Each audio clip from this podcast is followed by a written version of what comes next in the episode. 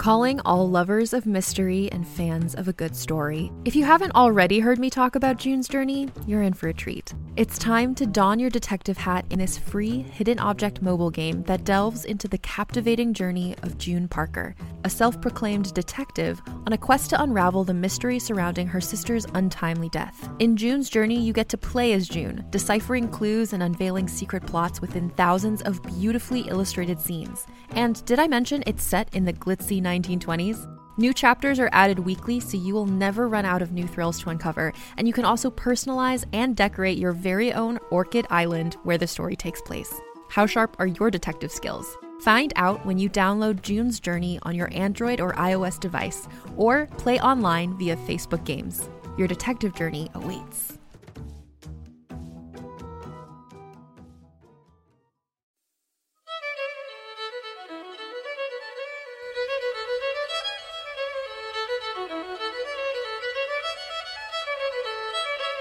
You are listening to episode 17 of Captain's Share, a trader's tale from the golden age of the solar clipper. Written and read by Nathan Lowell.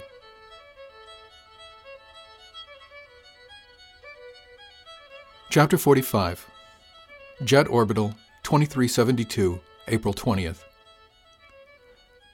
There was a part of my mind that nagged about staying too long in port. My bad boys hadn't been in trouble since we'd left Diurnia, it's not like they'd really had that much of a chance in Welliver, and I was a bit leery about giving them new opportunities in Jet. On the other hand, they were my crew, and having spent quite a lot of time with Mr. Hill over the previous months, I knew he really wasn't the thug like hard case his service jacket portrayed. Mr. Schubert was shaping up to be a rather impressive entrepreneur. The extended stay gave the co op a chance to shake out their procedures, and if the snippets of conversation I'd overheard were any indication, the results from the port stay would be rather good. Mr. Ricks was still working into the role of morale officer and was spending his off duty mornings scouring the flea market for games and amusements that the crew might take advantage of while underway. Mr. Wyatt had provided a small cupboard on the mess deck for storage, and the flea market had already yielded a chess set, a backgammon board, and a clever deck of playing cards made of thin sheets of plastic to cut down on the wear and tear of many hands and stand years of use.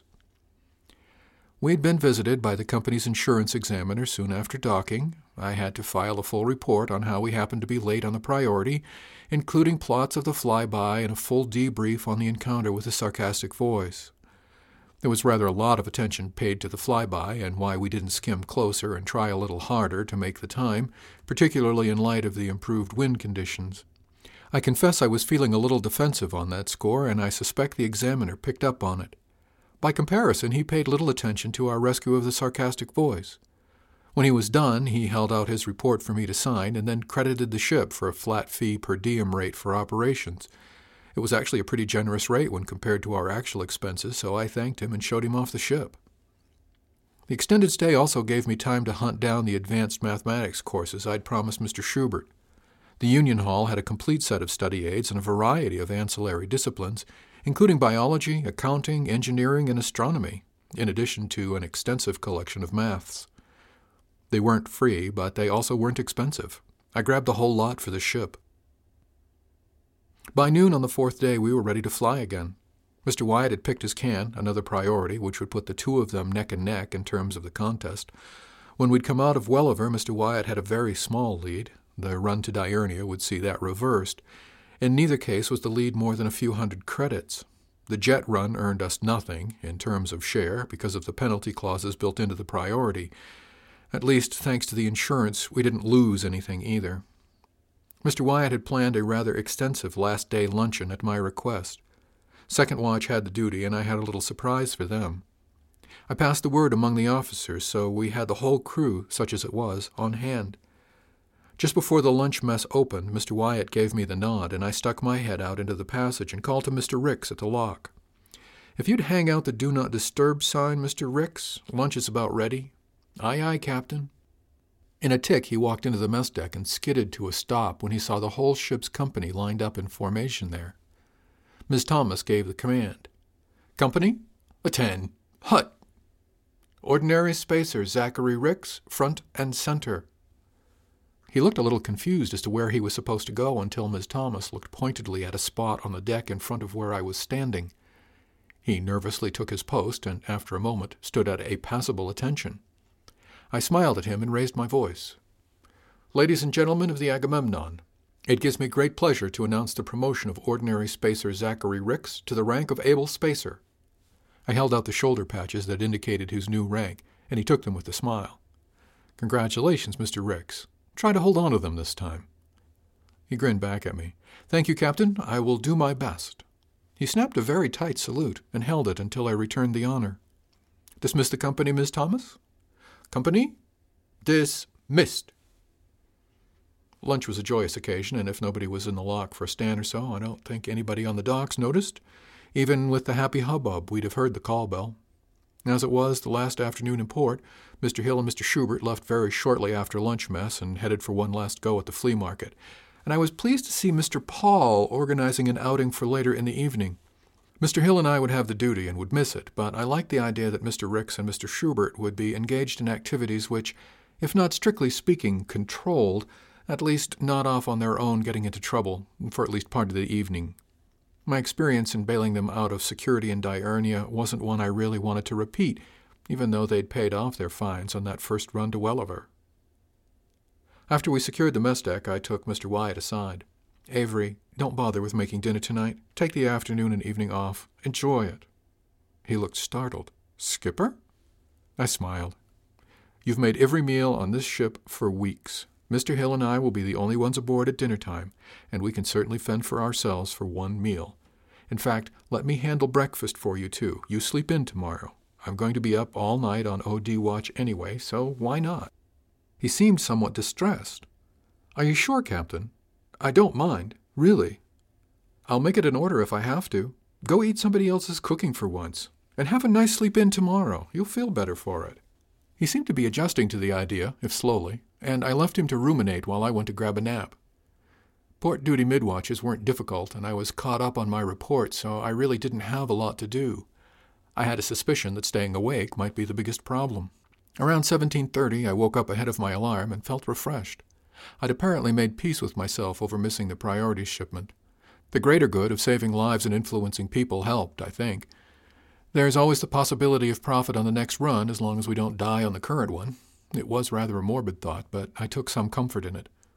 I snagged a quick shower to freshen up, slipped into a fresh ship suit, and headed to the mess deck. I found Mr. Schubert going over the co op's books and Mr. Hill looking at a strange block of perforated plastic on the table. What have you got there, Mr. Hill? When I got closer, I saw what it was, and I was hit by a wave of nostalgia. It's a game, Captain. I found it up at the flea market this afternoon. The guy in the next booth was selling them, and it looked interesting. He called it a crib batch board. His brow furrowed. Crib something. Cribbage, Mr. Hill. Cribbage. I pronounced it distinctly for him. You know this game, Skipper? My mind flashed back to long evenings across the board from my mother back on Naris. I haven't seen a board in decades, Mr. Hill, but I think I remember how to play. Does it have the pegs? Peg, Skipper. He looked down at the board. The ones he had on display did. I picked up the block and turned it over. A small metal door slid open and revealed six small pegs, molded from some kind of plastic or resin, with the shape of a tiny stylized rocket on the top as a knob. I held it so Mr. Hill could look in. Pegs, Mr. Hill. I glanced up at the chronometer on the bulkhead just as it was clicking up to 1744. We need to relieve the watch, Mr. Hill but I suspect we'll have a chance this evening to explore this more. I latched the door shut and handed him the board. Nice find, Mr. Hill. Thank you, Captain. The changeover went smoothly enough, and by 1815 the shore party began gathering on the mess deck. Miss Thomas showed up first in a natty denim jacket and jeans with a very attractive peasant style blouse under. Nice outfit, Miss Thomas. I think this is the first time I've seen you in civvies. Thanks, Skipper. I don't go out much. She stopped herself. I didn't go out much. I think I might do it a little more often now. She smiled. It was a good look for her. Mr. Ricks showed up next with Mr. Schubert close behind. They were in a standard slacks and jersey shoreside garb. Enough pockets for money, tablet, and ID, but not enough loose fabric to provide handles should the need arise. I eyed them warily. You gentlemen aren't going out looking for trouble, are you? Mr. Ricks shook his head. No, Captain, but trouble sometimes finds us. Mr. Schubert added, It's all we have, Skipper, and like he said, trouble sometimes finds us. I gave him a stern look. I'm not sure he bought it. Mr. Wyatt joined the party in a very nondescript pair of slacks and a jacket that was a little short at the cuff and long on wear. Good evening, all. Miss Thomas beamed at him. I wouldn't have recognized you out of your ship suit, Avery. Mr. Wyatt grinned and nodded as Chief Gearhart entered the mess deck, looking radiant in a gorgeously tailored jacket and slacks suit embroidered with a deep red flower pattern.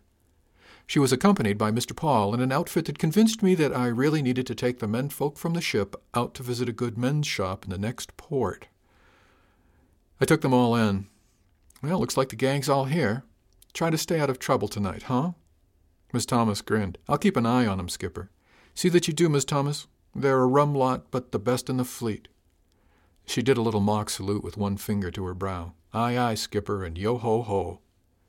They all laughed and headed for the lock. I followed in their wake, and Mr. Hill and I watched them parade off the ship, Mr. Paul leading the way, and Mr. Wyatt and the chief in the rear. Mr. Hill chuckled as the lock closed behind them. That looks like trouble on the hoof there, Captain. Are you sure they're safe? Who? The crew? No, Skipper, the station. We shared a laugh at that. What would you like for dinner, Mr. Hill? I'm cooking tonight. He shrugged. I'm open, Skipper, although I'm getting a bit hungry, so fast is better than long. I know what you mean, Mr. Hill. I feel the same way. I'd settle for a ham sandwich, Skipper. Seriously. He was grinning. In the end, I managed to rummage up a few ham sandwiches, some pickles, and assorted other small foods, including some fresh fruit and some cookies and ice cream for dessert. After dinner and the subsequent cleanup, I rummaged in the games locker for a pack of playing cards and took the cribbage board out to the lock along with one of the work stools from the galley. Mr. Hill, if you've a mind to, perhaps we can see if I remember how to play after all these Stanyers. He grinned at me. You really know how to play this game? Well, I'm pretty sure. It's an old, old game, but my mother loved to play. Until you brought this aboard, I'd forgotten all about it, so I'm a little rusty, but I think I do, yeah. We set up the board and settled in to pass the time while waiting out the crew's return. The sounds echoed down the passage in the quiet of the docked ship. The snapping of the cards on the desk, the rhythmic call and response as we added our pips and counted our scores, took me back to another place, another time. Around 2200, Chief Gearhart turned up alone and found us still playing. I've had enough merriment for one night. What are you two up to? I smiled at her. I'm just teaching Mr. Hill how to beat me at cribbage. He's an apt student. it seems pretty even to me, Skipper. I'm only up by two games. I turned to the chief. Gave up on the party. She shrugged. Dinner was good. Mr. Wyatt has rather a dry wit when left to his own devices, but they were heading out for some music and dancing, and I'm thinking I'd rather not get underway with a hangover. Probably wise, Chief. Mr. Hill grinned. It's not a fun way to get underway, Chief. She grinned back at him. Bit of voice of experience, Mr. Hill. He nodded ruefully. Well, I'll let you gentlemen get back to your game. I need to get some sleep. Morning comes before breakfast, and I'll need to get the fusactors back online before that. We both bid her good night, and she sauntered down the hall. We could clearly hear her walk up the ladder and the faint sound of her stateroom door close. I had no idea sound carried that well on a quiet ship, did you, Mr. Hill? You can't hear that much with all the equipment running, Skipper, but when we're docked in the middle of the night, you can hear an awful lot. We finished off the game in progress, but called it a night for the game, with Mr. Hill up seven games to four, and demonstrating a fine understanding of the mechanics of the board. I left him to study his Cargoman 2 exam and returned to the never ending stack of reports and paperwork. Around 0100, I realized that the ship was still quiet and that I hadn't heard the lock open since I'd been in the cabin. It was about time for me to stand up and walk around a little anyway, so I headed down to the brow to check with Mr. Hill. He shook his head. No, Captain, nobody's back yet. I thanked him and headed into the galley to make up a fresh pot of coffee. It was too early to think about organizing breakfast, and I'd already decided that I'd make pancakes with fruit for the morning meal. If the hour were any indication, I suspected that breakfast might be somewhat sparsely attended as it was. The ruddy light had just blinked on, and I was reaching for a mug when Mr. Hill called from the brow. Skipper, you might want to. The call buzzer rang, interrupting him. Come out here. I heard the log start to cycle, and I hot footed it to the lock, arriving just as the big doors latched into the open position. A burly orbital security man stood at the foot of the ramp. Behind him was my crew. I spared a glance to Mr. Hill, who shrugged in return, and then headed out to see what was going on. It didn't take long for me to take in some of the more prurient details. The two ratings looked like they'd escaped the worst of it, whatever it had been. Mr. Schubert had a bruise beginning to form on his right cheek, and Mr. Ricks was licking at a small cut on his upper lip. Mr. Paul's clothing was improved greatly by having the garment he wore in place of a real jacket torn in several places and one sleeve actually missing. He didn't seem to have any obvious wounds, but he was standing oddly. Mr. Wyatt had one eye swollen almost shut, and his rather nondescript outfit would have to be destroyed, because I doubted that that much blood would come out cleanly. I assumed that it wasn't his, at least in its entirety, or security would have had him in medical. Astonishingly, it was Miss Thomas who looked the worst. Her jacket was in actual tatters, and she looked like she'd lost a fight with a revolving door. The effect was exacerbated by the fact that she was missing one shoe. I almost winced to think of how cold that deck must be on her foot. The security man was backed up by a small squad who stood in loose formation behind my lineup of crew and he gave me the chance to finish my once over before speaking. Good morning, Captain. I believe these belong to you. I glanced at his nameplate. Yes, Officer Henry. They bear an uncanny resemblance to my ship's company. They seem a bit more worn than when I saw them last. Wherever did you find them? Well, Captain, some of them were under a pile of angry, drunken spacers. Those two on the end seemed to be trying to dig them out when we arrived. To my surprise, he nodded at Ricks and Schubert. Schubert shrugged in response to my surprised look. I see. And what do I owe for this rather unfortunate delivery? I swept a hand down the line. Fines, damages, medical bills? Officer Henry shrugged. The owner isn't claiming damages, and we couldn't really get a clear handle on who started it. Medical says there was no permanent damage to this lot, although there are a couple of other crews that might be on light duty for a day or so. He shrugged again. We won't charge him if you'll promise to keep him aboard until you leave. He looked somewhat apologetic. Between you and me, Captain, I just don't want to do the paperwork. It's too close to the end of the shift. You have my sympathy and complete understanding, Officer Henry. May I take them off your hands now? Oh, please do, Captain. I turned to them. Miss Thomas, if you'd gather your little damage control party on the mess deck, I'll be along shortly. Aye, aye, Captain. She led the way, and the rest followed, with Mr. Ricks bringing up the rear, ambling along with a slight limp. The security man just watched them go, and when they were safely aboard, turned back to me. You are getting underway later this morning, aren't you, Captain? That's my plan. I'm assuming the crew will actually be fit enough to stand to for a few stands. They're a spunky bunch, Skipper. I gotta give 'em that. He chuckled. What's the phrase? You should see the other guy? I couldn't help but chuckle a bit in return. Well, they'll have plenty of time to heal up on the ride home, and that should give me a chance to order leashes and muzzles for them before we arrive. He laughed at that and gave me a little salute. Good luck, Captain, and safe voyage. Thank you, Officer Henry, and thanks for bringing 'em back to me. They're a disreputable lot, but they're all I've got. He chuckled again and turned, waving to his squad, and headed back down the locks toward the lift.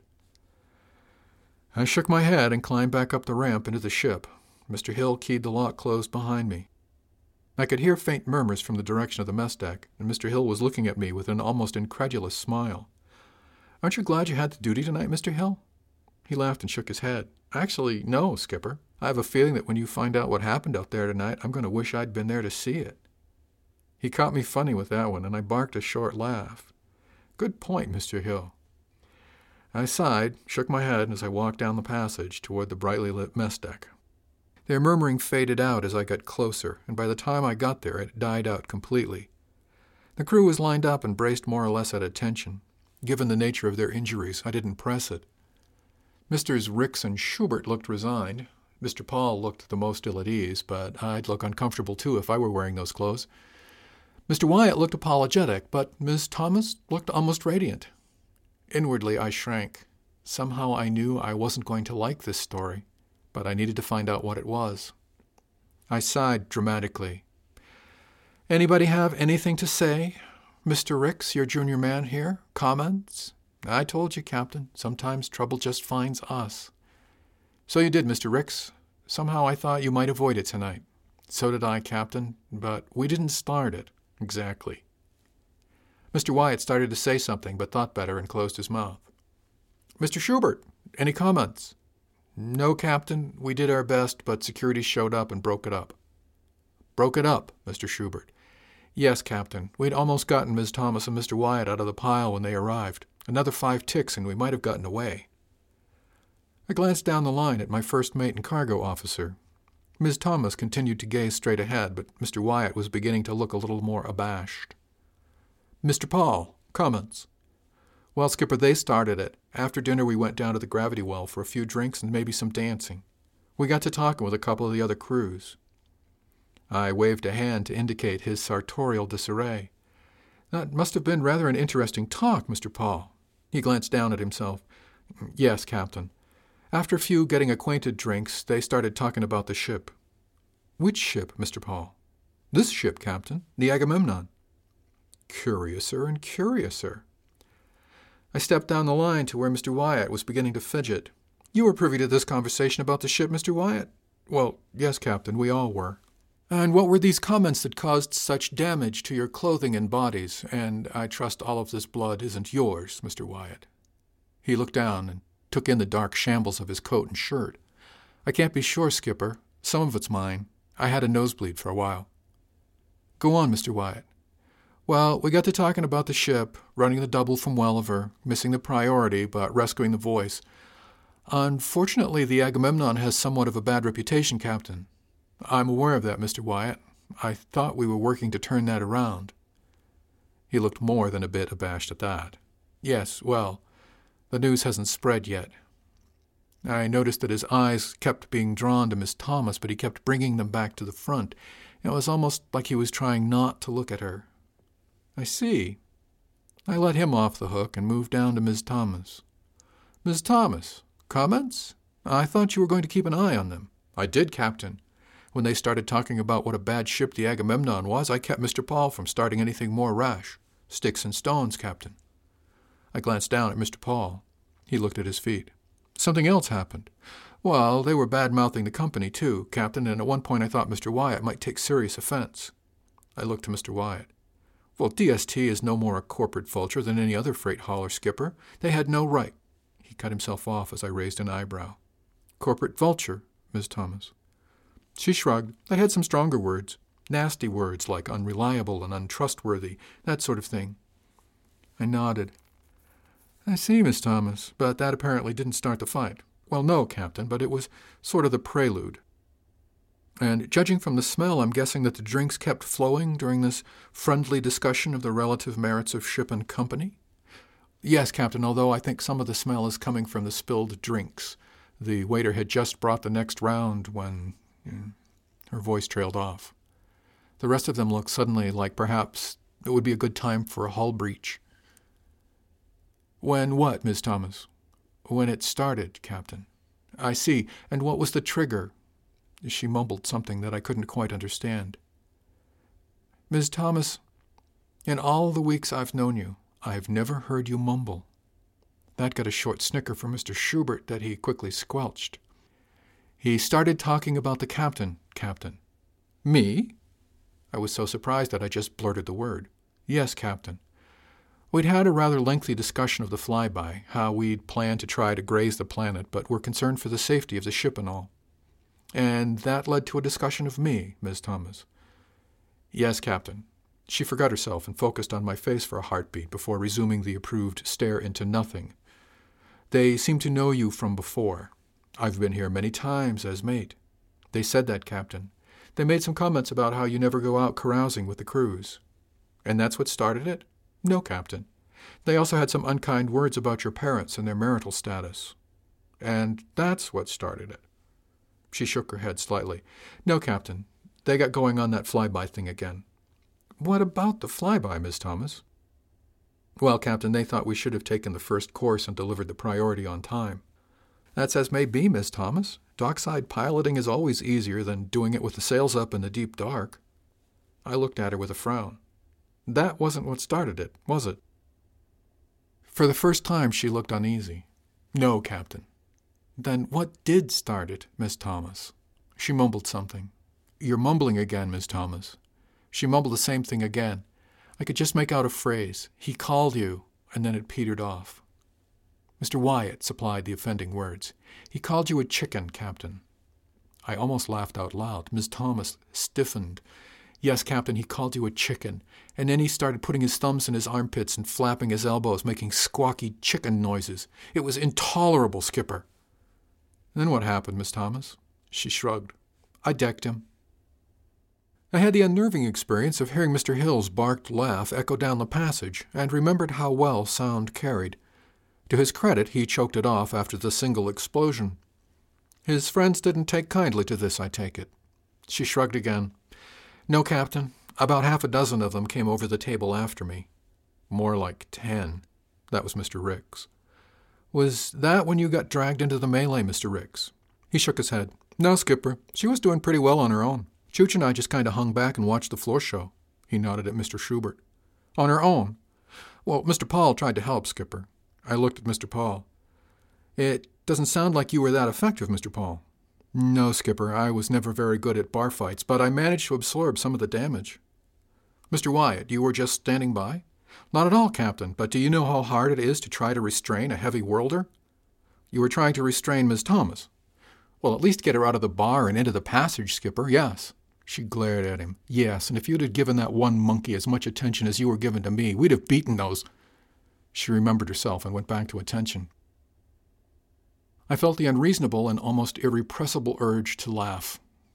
It would have set a bad example, and I managed to stifle it.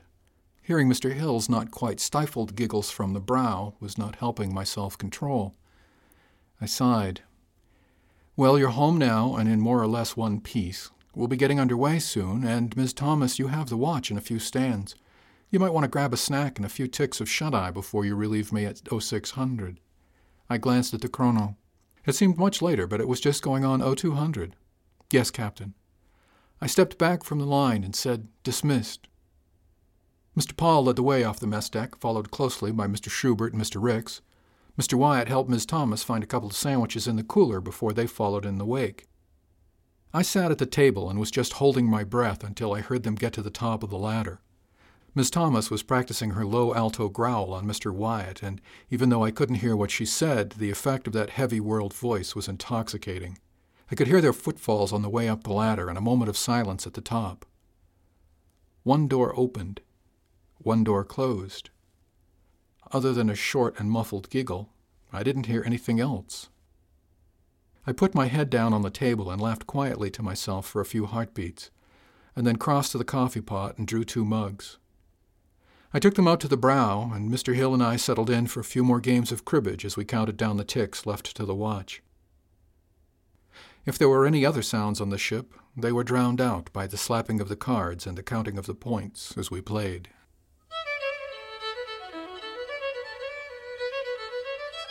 Chapter 46 Jet Orbital 2372, April 21st. Miss Thomas and Mr. Schubert showed up to relieve the watch right on time. I had pancake batter and several kinds of fruit ready, and the bacon was staying warm in the oven. Good morning. What kind of pancakes would you like this morning? Gran apple for me, if you have it, Captain. Miss Thomas seemed none the worse for wear after her excursions of the night before, not counting the bruising on her forehead, left eye, and along the right side of her jaw. I wasn't sure what the swollen looking lip was from. Just plain batter for me, sir. Mr. Schubert looked a little rumpled, and his bruised cheek was looking rather painful. He appeared in good humor, though. I like mine with just lots of syrup and butter. Of course, coming right up. The nice thing about pancakes is that with a hot griddle and the right mix, it really takes next to no time to make up fresh cakes. By the time they'd retrieved coffee and settled at the table, I had plates of hot food ready. Mr. Schubert excused himself to relieve the brow watch and returned with Mr. Hill. I had Mr. Hill's blueberry pancakes already and was still trying to decide what kind I wanted when Chief Gearhart sauntered up onto the mess deck to join our merry band. Her eyes widened when she saw Miss Thomas's face, and she slowed for a step, but offered no comment. Good morning, Chief. What kind of pancakes would you like? Good morning, Captain. If I could have mine plain with some sliced apple on the side? Coming right up, Chief. She crossed to the pot and pulled a mug of her own before taking a seat. It took me a tick to realize that she'd left a space beside Miss Thomas instead of taking her usual position immediately to her left. How are the girls this morning, Chief? Now they're waking up, Skipper. They had a nice sleep, and they're just putting on their makeup now. She eyed Mr. Schubert's bruised face and then turned to look at Miss Thomas. Miss Thomas saw the look and grinned. You missed the party, Chief. Things really started jumping after you left. So it would seem. Did you win, lose, or draw? Miss Thomas shrugged.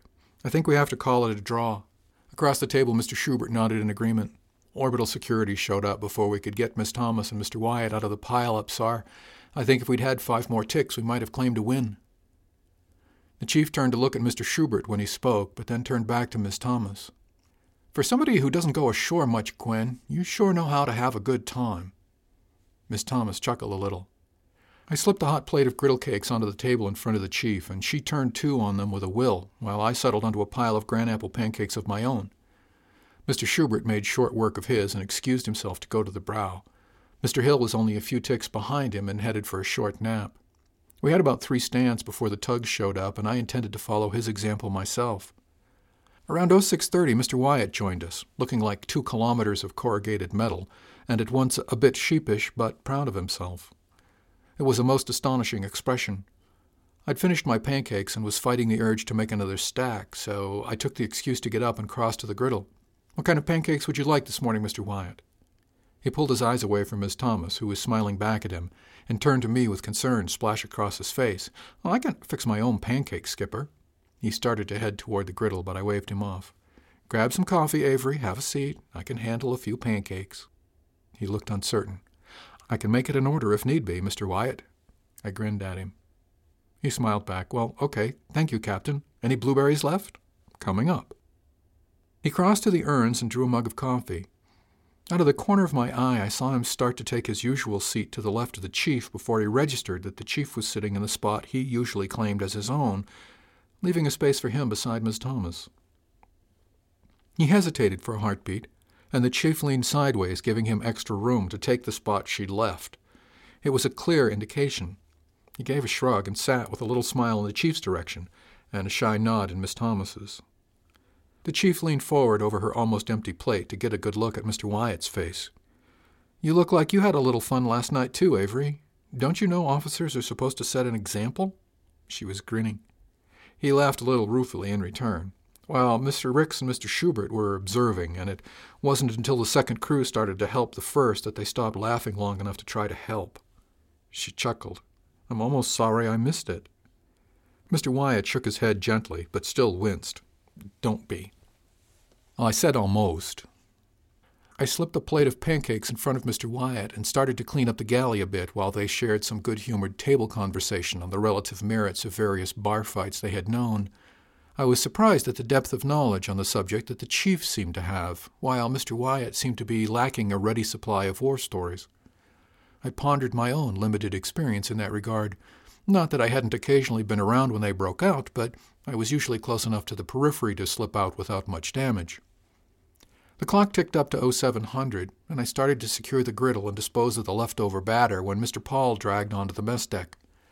His face wasn't too badly marked if you didn't count the bloodshot eyes and the pinched hangover look. Good morning, Mr. Paul. I've just secured the griddle, but if you'd like some pancakes. He moaned a little. No, thank you, Captain. I don't think I can eat just now. He shuffled to the coffee pot and drew a mug.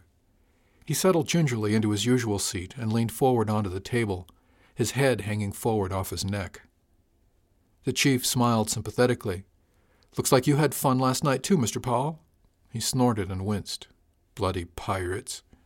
It was his only comment, and then he sipped a little of his coffee. I finished securing the galley, and out of respect for Mr. Paul's condition, didn't rattle things any more than absolutely necessary, Hangovers were not something I had a lot of experience with either, but I knew how debilitating it was to have people making fun of you by making unnecessary noise while you suffered one. I refilled my mug and took my seat. Since we're all here, are we ready to go? Cans have been locked down since yesterday, Captain. Stores are topped off. Engineering's ready. Fusactors came up nicely, and the sail generators are on safety standby. We restocked on cartridges for environmental. I even picked up a couple of extras. She shrugged. Won't hurt, they've got a real long shelf life. Astrogation was updated as of yesterday, Captain. I put a tentative plot up, but I'll need to refine for actual pullout time. Should be in Diurnia in about six weeks. I turned to Miss Thomas. Sounds like we're ready to go, Miss Thomas. She nodded. I think so too, Skipper. Ship's in good order, and the crew is present or accounted for. All right, then. I'm going to go grab a couple stands of shut-eye. I should be up at 0900. Get ready for a 1000 pullout. Mr. Wyatt, if you'd organize some box lunches. Already on it, Skipper. Boxes are staged in the ready cooler. Thank you, Mr. Wyatt. I rose to leave the mess deck, and the chief rose too, slotting her dishes into the cleaner. I need to check the girls and get stuff secured myself. I'll be back up to help with the lunches in a bit, Avery. Thank you, Chief. The more the merrier. I fell into a dreamless sleep almost as soon as my head hit the pillow, and I had to fight my way back up when my tablet bipped me awake. I took a longer shower than normal and used a little colder water than I was comfortable with to try to shake some of the cobwebs out. I'd been pushing too hard and needed to get some more rest while underway. I chuckled at that thought as I shut off the water and toweled off. On the mess deck, I found the lunchbox brigade was just finishing up the small pile of lunches. Miss Thomas smiled when I came onto the mess deck. A courier came for you while you were sacked, Skipper. She nodded to a middling sized package on the end of the table. I grabbed a cup of coffee and then went to look at it. The label indicated it was from Plunkett's Junkets and showed an office address up on the three deck. I pulled the tab and opened it up. Inside, I found a note and a rather large folio. I scanned the note before looking over at the curious eyes doing their best not to stare. It's from the company that owns the voice. I held up the note and read it aloud. Dear Captain Wang, Words alone cannot express my gratitude for your help in rescuing Captain Allison and the passengers and crew of the sarcastic voice.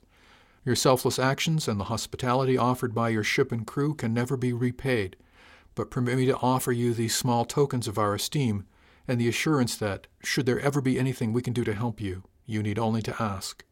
Sincerely, Jacob J. Plunkett, CEO, Plunkett's Junkets. I looked up at the beaming faces. Ms. Thomas came over and looked in the package curiously. What'd they send, Skipper? I pulled out the folio and held it up so all could see. The cover read, A Hundred Stanyers of Cinema, 2270 to 2370. Inside were hundreds of entertainment cubes, cleverly slotted into pages labeled with the decades. Mr. Wyatt laughed. That should hold us for a while. Miss Thomas smiled. That's a nice touch. How thoughtful. I handed her the folio to thumb through and reached down to pick up the loose packaging when I spotted another slip in the bottom of the box. Curious, I pulled it out and stared at it. The shock on my face must have showed because everybody froze in place and looked at me. Mr. Wyatt asked, What is it, Skipper? I had to blink a couple of times to actually process it. It's a receipt for shipment delivery on our last load. They looked at each other and then back at me. I tried to explain. Plunkett paid the freight on the cans from Welliver. Mr. Wyatt focused first. Plunkett paid? At what rate, Captain? I looked up at them. I couldn't believe it myself, and I held the slip in my hands.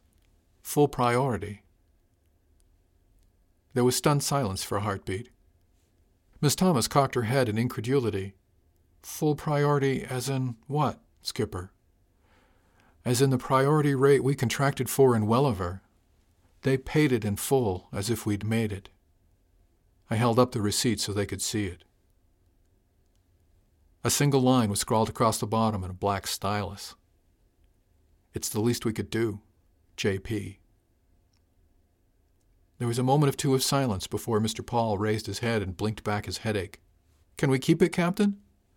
He winced as we all laughed, and I assured him that it was a done deal. The funds were already in the ship's accounts.